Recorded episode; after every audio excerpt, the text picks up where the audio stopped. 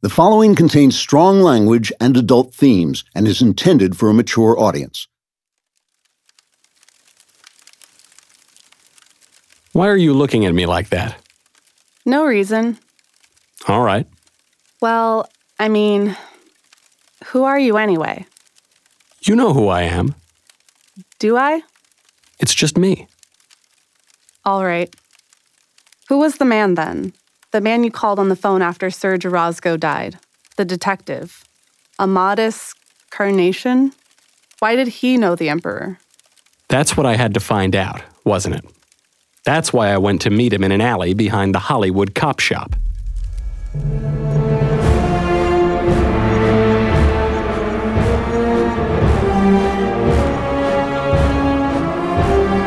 Another Kingdom, the final season.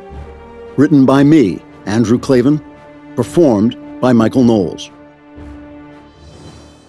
Episode fifteen, The Battle for the Skies.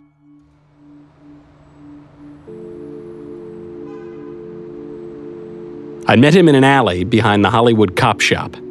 It was a grim stretch of pavement, damp with old sewer water, dark as night even now in the spring afternoon. The moment I turned the corner off the sidewalk, I saw Carnation standing at the alley's far end. He was a silhouette among shadows. I could not make out his face. I walked toward him slowly. I did not think I knew the man. But as I came near, he stepped forward, and a stray patch of sunlight fell across him. I let my breath out. I remembered who he was. After I had killed Orozco's first assassin, Sarah, after I sent him falling to his death off the construction site near the shopping mall, I had been arrested and hauled into this very police station. Graciano and Lord had been there. They had made a lot of noise about prosecuting me for Sarah's death, threatening me, you know, intimidating me, trying to get me to keep my mouth shut about Orozco. But there was another cop who was different. He was the guy who had arrested me in the first place. He'd put the cuffs on me when it looked like the other cops were itching to shoot me dead on the spot. Essentially, he had saved my life. Then, later, when I walked out of the station, the same cop had been there again. He was a great big guy with a big gut, a hard face, sandy hair, and a bushy mustache. An undercover guy, he seemed like, dressed in a Spartan sweatshirt and torn jeans. He had shepherded me to the door. And just before I left the station, he had murmured to me, "Go your way."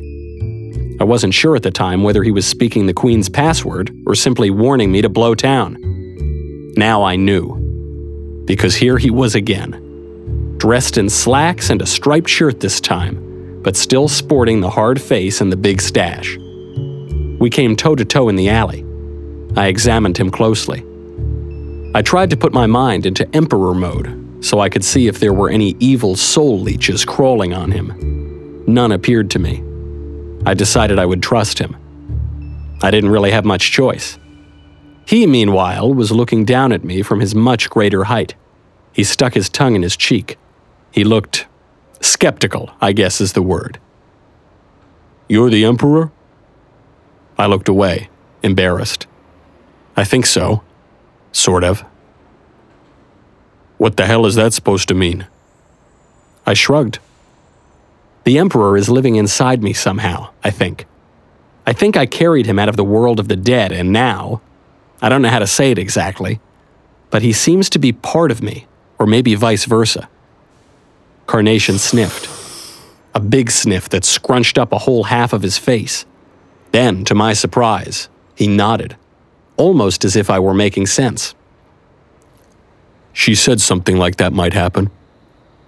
"She?" He nodded. I knew what he meant. The Queen. "She said it might be you who brought him here to save her." "How do you know about all this?" He heaved a big breath and put his hands on his hips, looked over my shoulder with that far-off stare you sometimes see in cops and soldiers.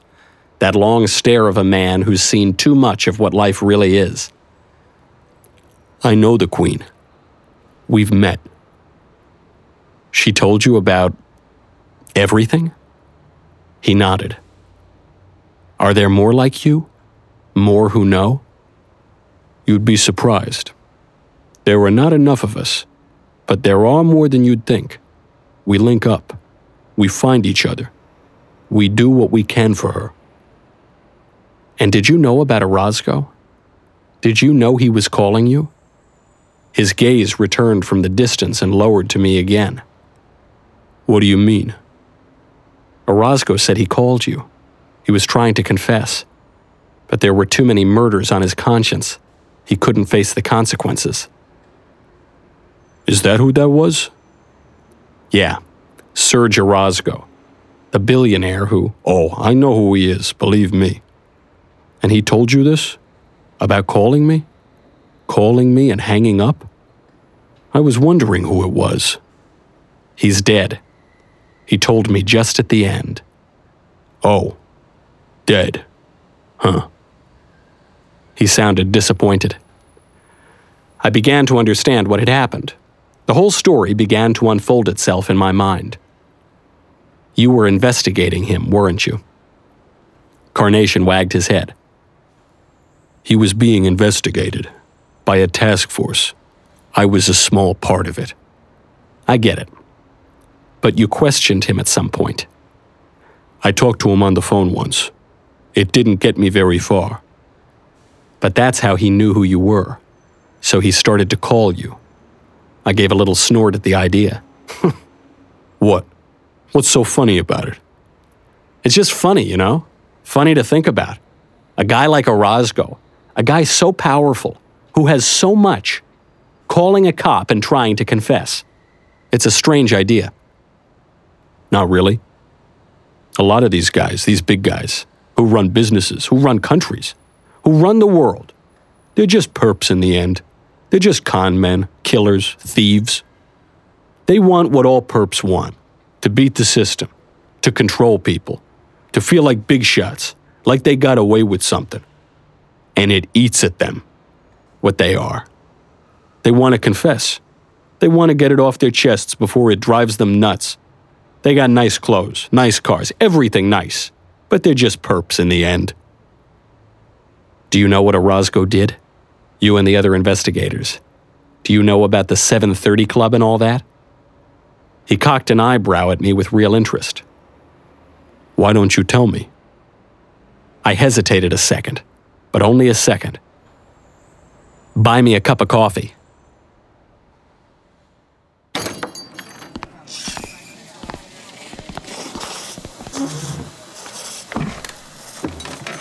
We sat in a WeHo coffee shop around the corner.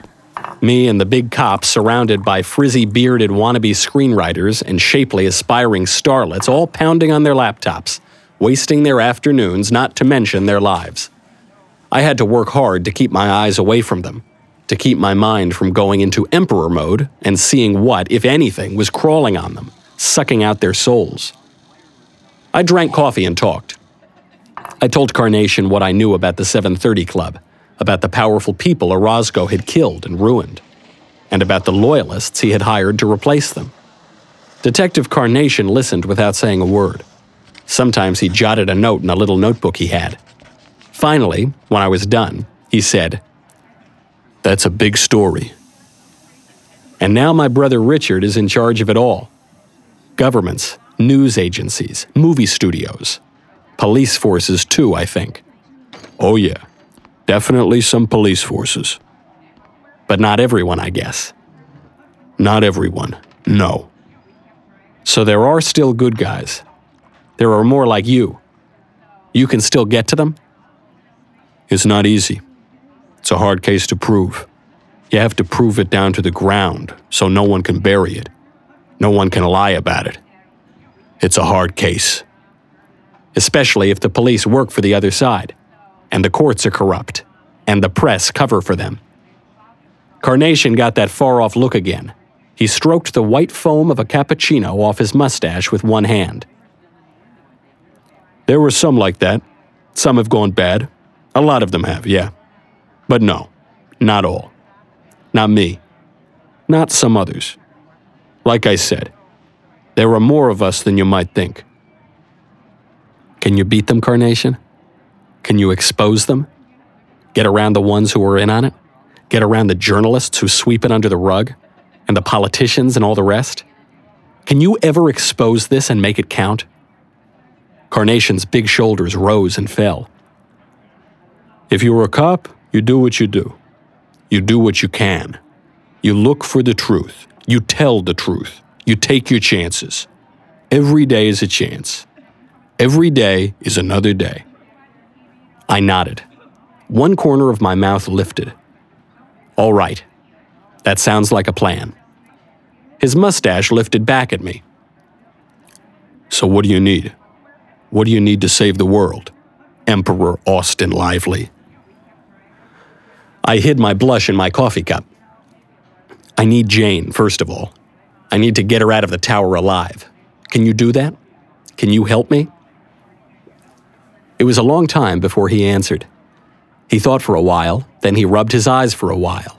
Then he sighed for a while. Finally, he said, "Just how powerful are you anyway? Or how powerful is he, the Emperor? How powerful is he in you?" I don't know. I thought of how I drew my sword and cut off the hand of the priest of death. I thought of how I saw the monsters devouring the people all over the city, and the occasional angels too. I think there's still another level I can get to, but I don't know what it is yet. Well, you better find out, my Emperor. I know some people. People who can help us. We might be able to get you inside the tower before the killers get to your girl. But how you're going to get her out of there, that I don't know. I drew a deep breath. Me either. But maybe, well, like I said, maybe I can level up again.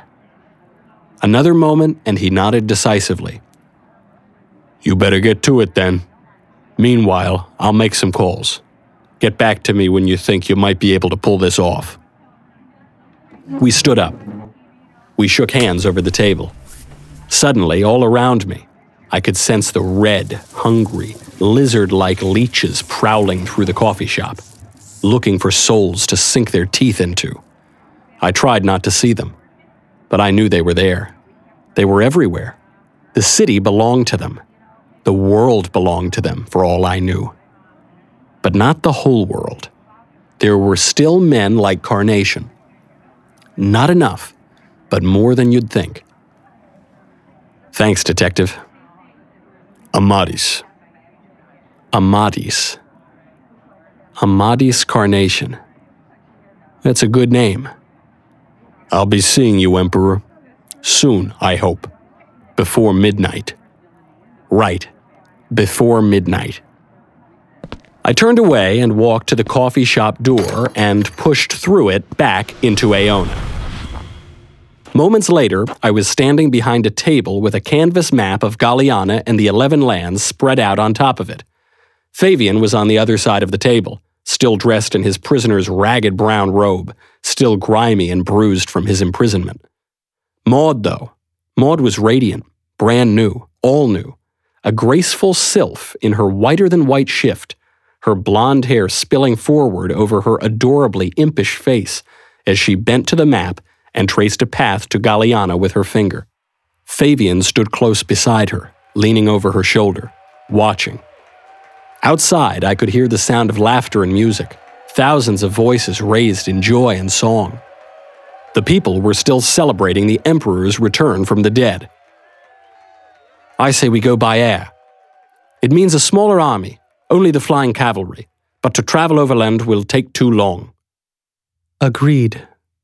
Maud's voice was no longer a rodent voice, but sweet and musical and mischievously ironic, even when she was being serious as she was now. Favian and I both looked at her, surprised. A teenage girl talking like a general.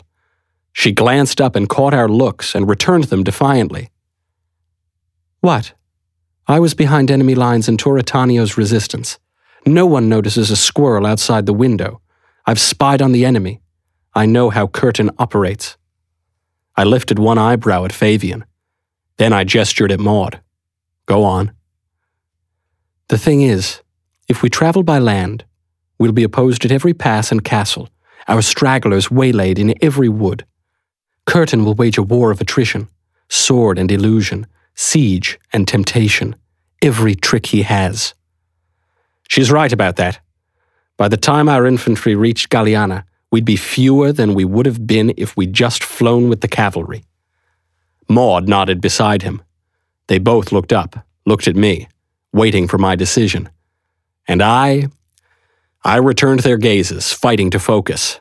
Mind-wise, I was still in the coffee shop, mulling over what I'd heard from Carnation. But Favian and Maud were waiting for an answer. So I said, "The cavalry goes by air. We'll force Curtin's armies to battle us in the sky. That will leave the overland passage open. Favian, you'll lead the infantry below, and we'll join forces in Galliana to retake the throne." He straightened, proud of the assignment, ready for it. "My emperor, now go back to your family. They need you. And get some rest." He bowed once, briskly, and marched out of the pavilion. I watched him go, and you know what I was thinking? I was thinking how nice it was to have a brother I admired. What would my life have been like? Who would I be now, if my family had not been a gang of villains? It was another moment before I noticed Maud was still standing there, giving me a look. That look she gave. I knew it meant trouble, but there was no avoiding her forever. I turned to her.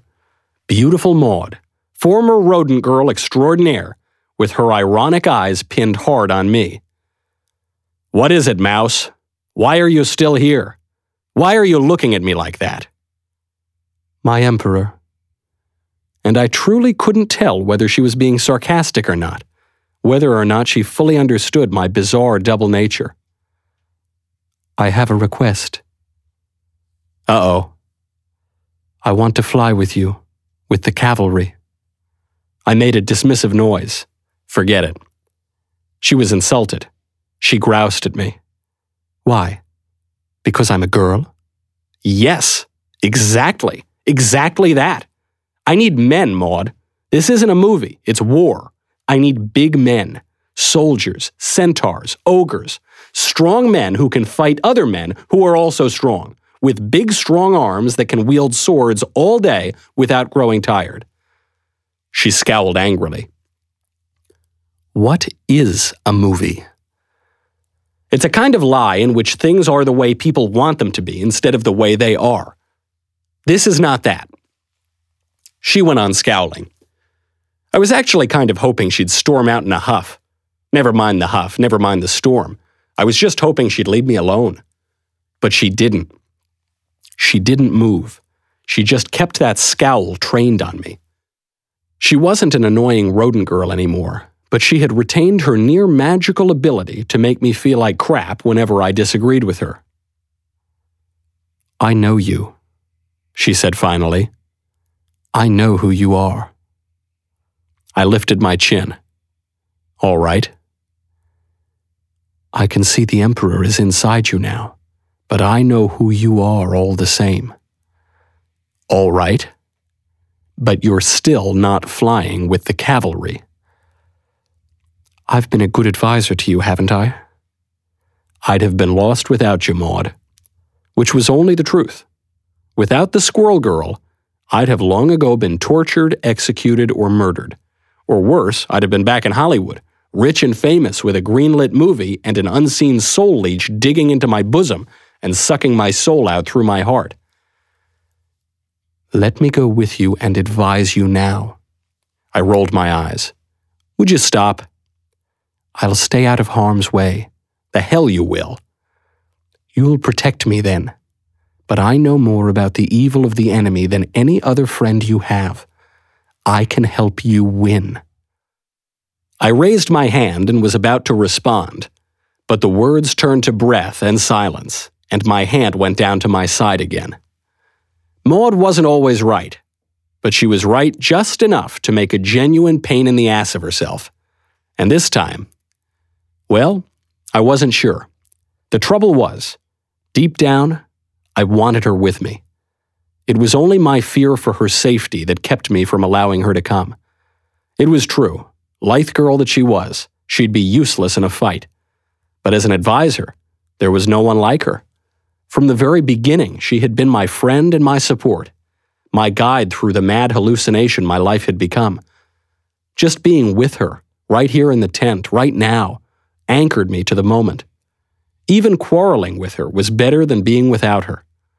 In her presence, my fractured and divided mind began to calm and clear. My focus, the focus she herself had taught me in the sewers of Galliana, was beginning to return. Why do you want this so much? And before she could answer, I said, and don't tell me it's because I need you. You do need me. She averted her gaze. But you were right. It's not that. She took a deep breath and faced me squarely. The man I love is trapped in Edgemond, cursed by Curtin. Ah, of course. Natani. He had slipped my mind. He was the magician who had disguised Maud as a squirrel so she could escape Curtin's conquest of their country and the massacre of the women there. In response, Curtin had cursed Natani so that he became the water of a forest lake. Natani had helped me when I was lost in that dark land, and I had promised to return and reunite him with the girl he loved. Maud spoke as if she had read my thoughts, which, knowing her, she probably had. You broke Natani's spell on me.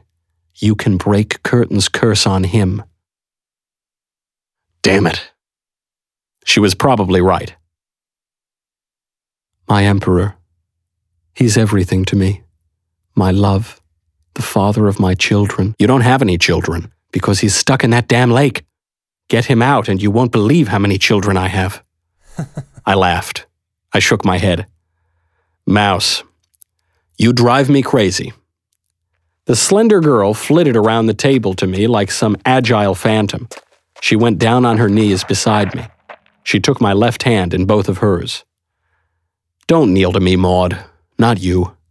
She gazed up at me. Take me with you, my emperor. Let me help you. Bring me to my love. Have I ever told you you're the single most annoying person I have ever met? Kneeling there, she kissed my hand.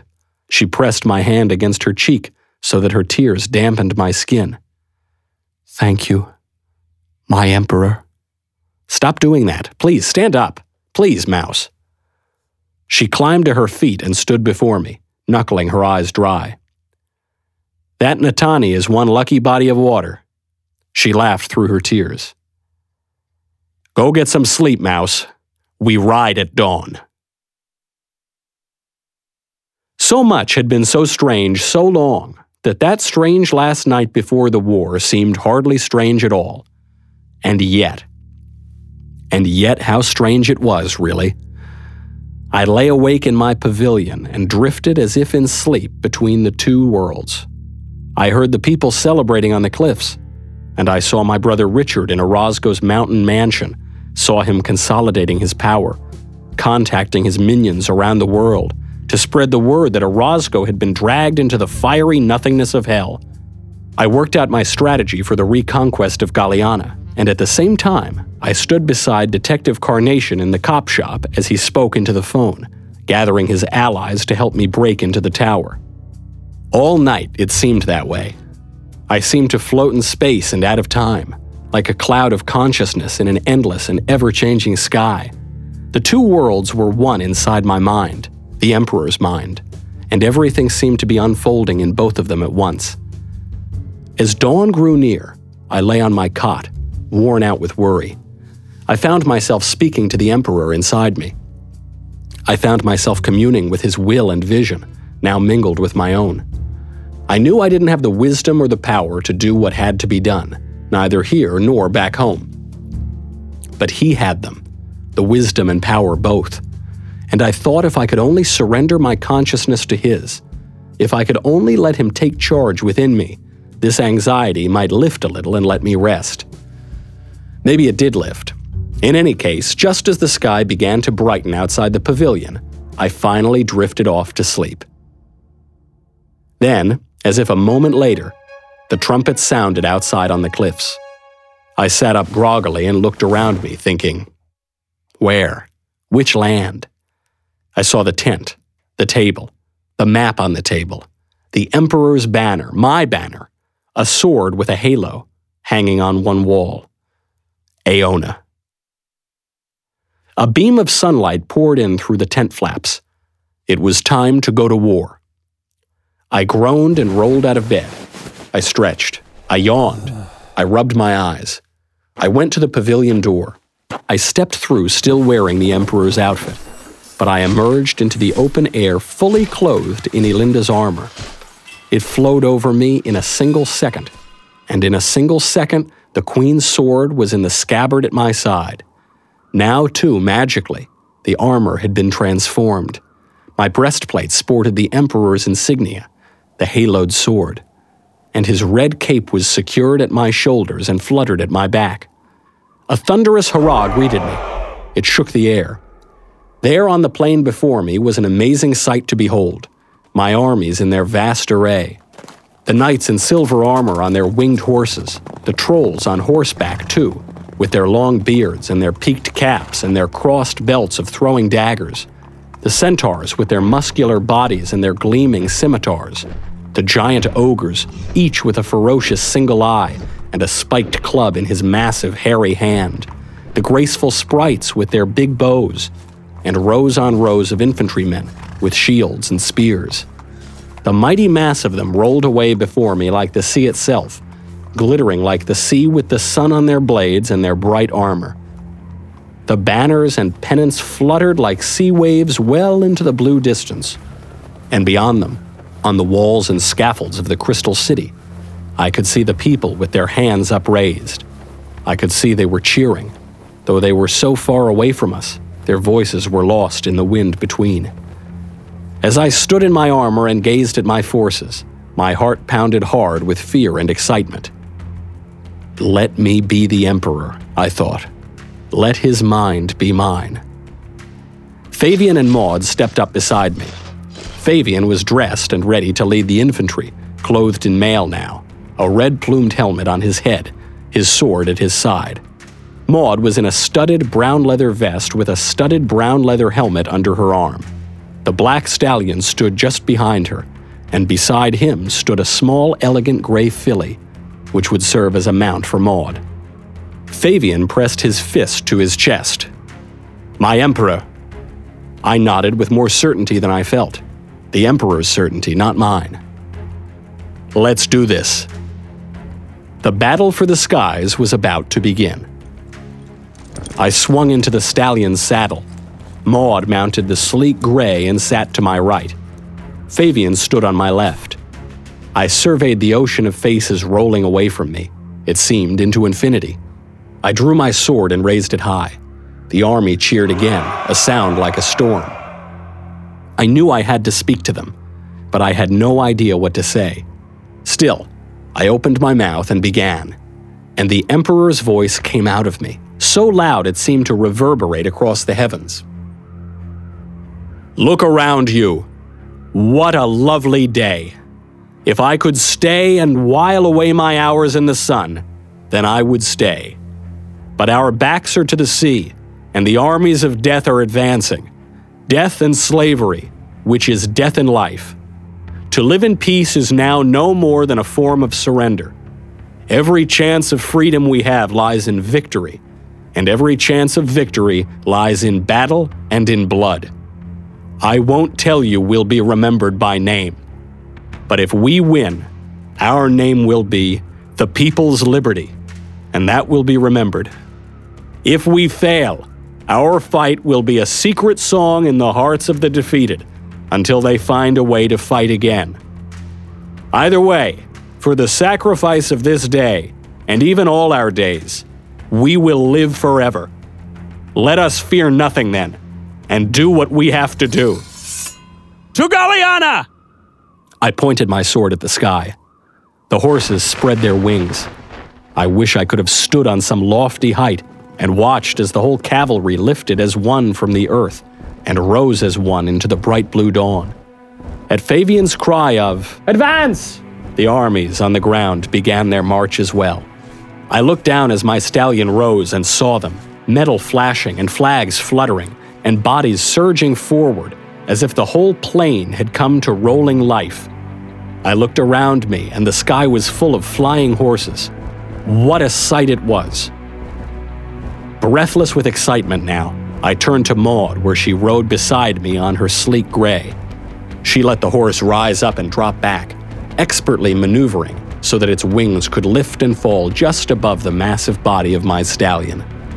That brought her closer to me, close enough so we could speak to one another over the noise of the rushing wind. It was easier to chat when you could ride on my pommel as a squirrel. I glanced back to see her smiling a rueful smile. Now that I was the emperor, she couldn't call me names anymore, but I suspected she was thinking them. Go on, go on and speak. That's why I brought you with me. All right then. You remember the red haze we saw as we were coming here? I remember. I had to admit it was good to have her voice in my ear again. It gave me confidence. You told me it was Curtin's forces unleashed from another world. That's right. That will be our first real fight. But the form of them. How do you do battle with a haze? That haze, from below, it looks like a form of pollution, a miasma, maybe some kind of plague. But when you get above it, you can see it's really Curtin's creatures, the ones you imprisoned after they rebelled against you when you gave Elinda the Galliana throne. To fight them, you have to divide your forces and take them from both below and above, both as a miasma and as a legion of demons. You can't defeat them in only one of their forms. How do you fight a haze, though? The trolls. They are masters of chemistry and the science of war. Their daggers are soaked in potions that can clear the skies of this pollution. All right. The knights will follow me and fight the armies from above. The trolls will stay below and fight the haze. Make that my order. My emperor, said Maud, almost as if she meant it. Her filly veered and headed back toward the bulk of the army so she could spread the word. We didn't have long to wait before the fight began. When next I surveyed the earth below, I saw we had outstripped the infantry and left them several miles behind. The rolling plains stretched out before us empty, and the white mountains were growing larger in the distance. As the ground rose under us, the air grew rough around us. The weather began to deteriorate. A thin white mist rushed over us, chilly and damp. As we flew through it, the mist thickened. A heavier, darker system gathered, green-black thunderheads, gravid with lightning. The stallion whinnied as we hit turbulence. The horse lifted and plunged with sickening suddenness and tilted at dangerous angles to keep its wings in the wind. I held on hard and worked the reins to keep the big beast steady under me.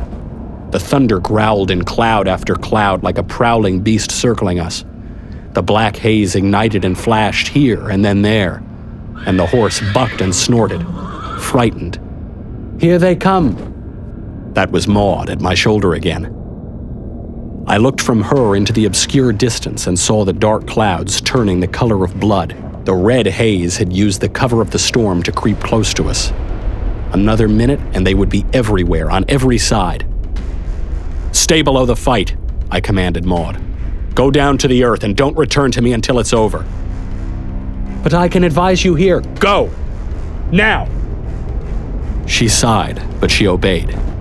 The gray filly dropped down into the gray distance until it was out of sight. I drew my sword. I raised it high for a signal. Take them! But my words were washed away by a crash of thunder. I spurred the stallion. It lifted its wings. Up we rose, straight into the heart of the tempest. All the knights rose while the trolls on their horses dropped down to fight from below. For a moment, one moment that seemed to go on for hours, we were in the thick of the storm, the horses screaming and rearing as deadly forks of lightning lanced across our paths, and the thunder made the air shake violently.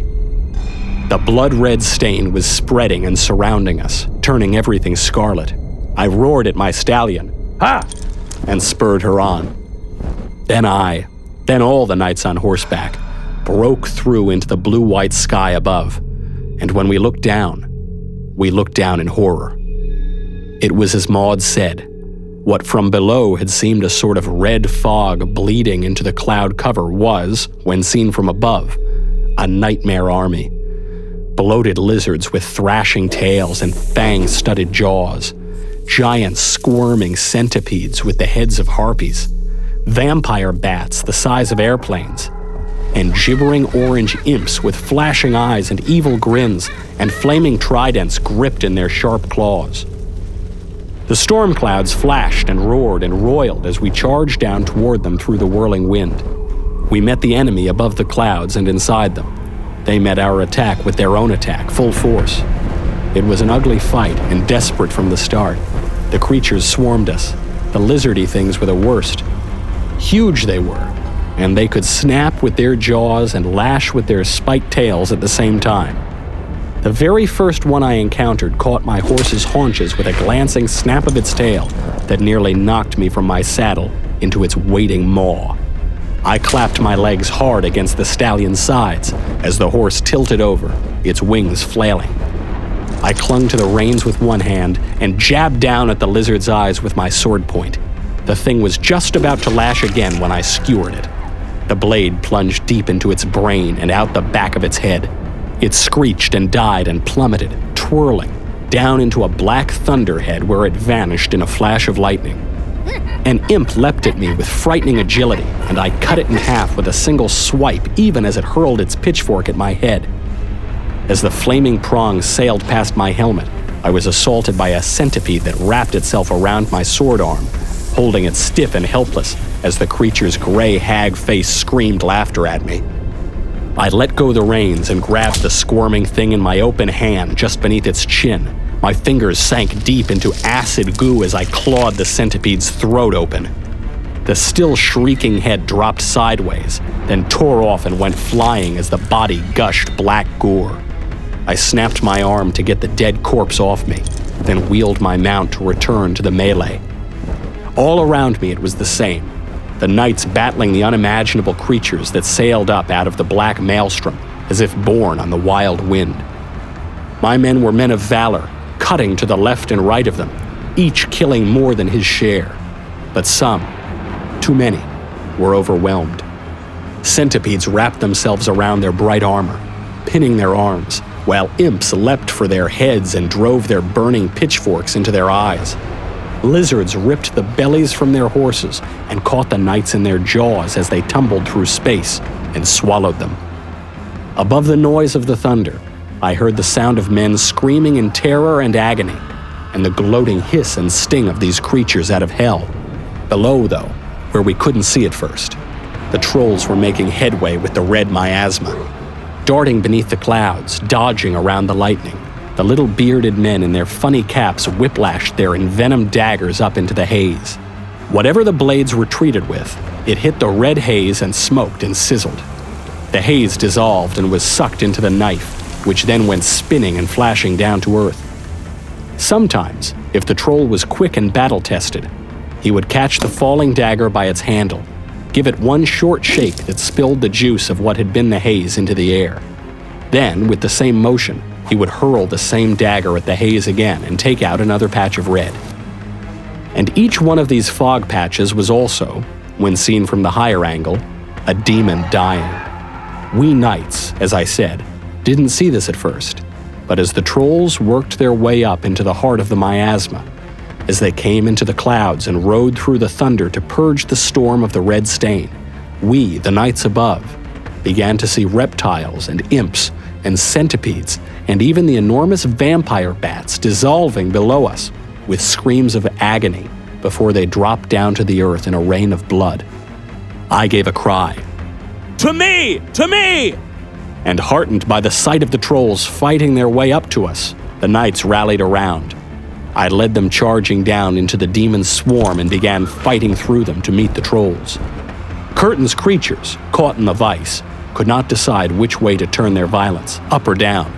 The lizards tried to lash at the trolls with their tails, while lunging upward at the knights with their fanged jaws, but that only divided their efforts and made it easier for us to hack away at their heads and bodies until they lost their strength and fell.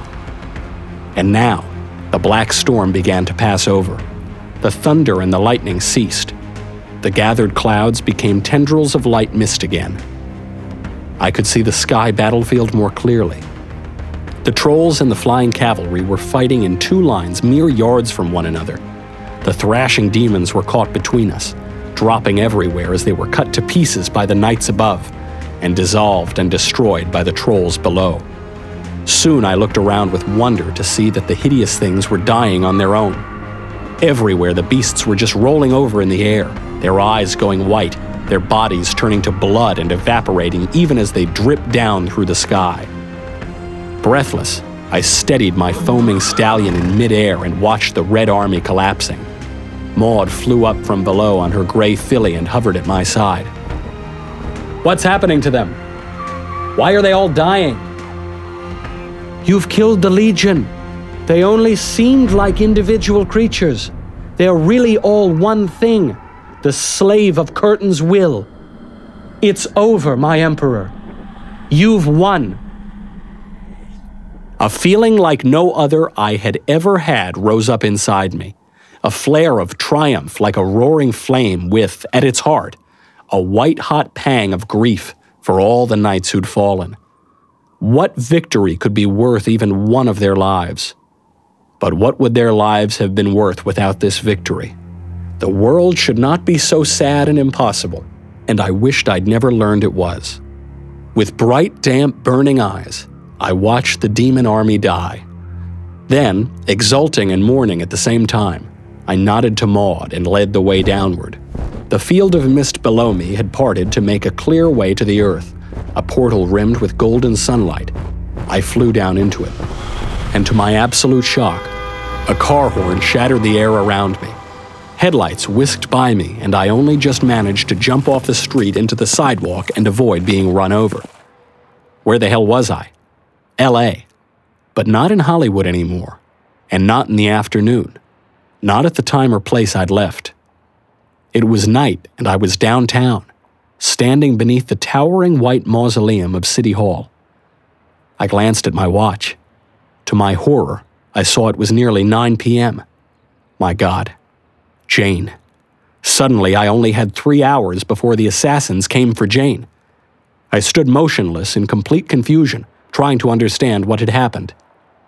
Then I did understand, or at least I thought I might understand, or I thought the Emperor understood and was trying to explain it to me. But I knew there was no time to wait. I had to move. Fast. Now. I pulled my phone out of my pocket and called Amadis Carnation.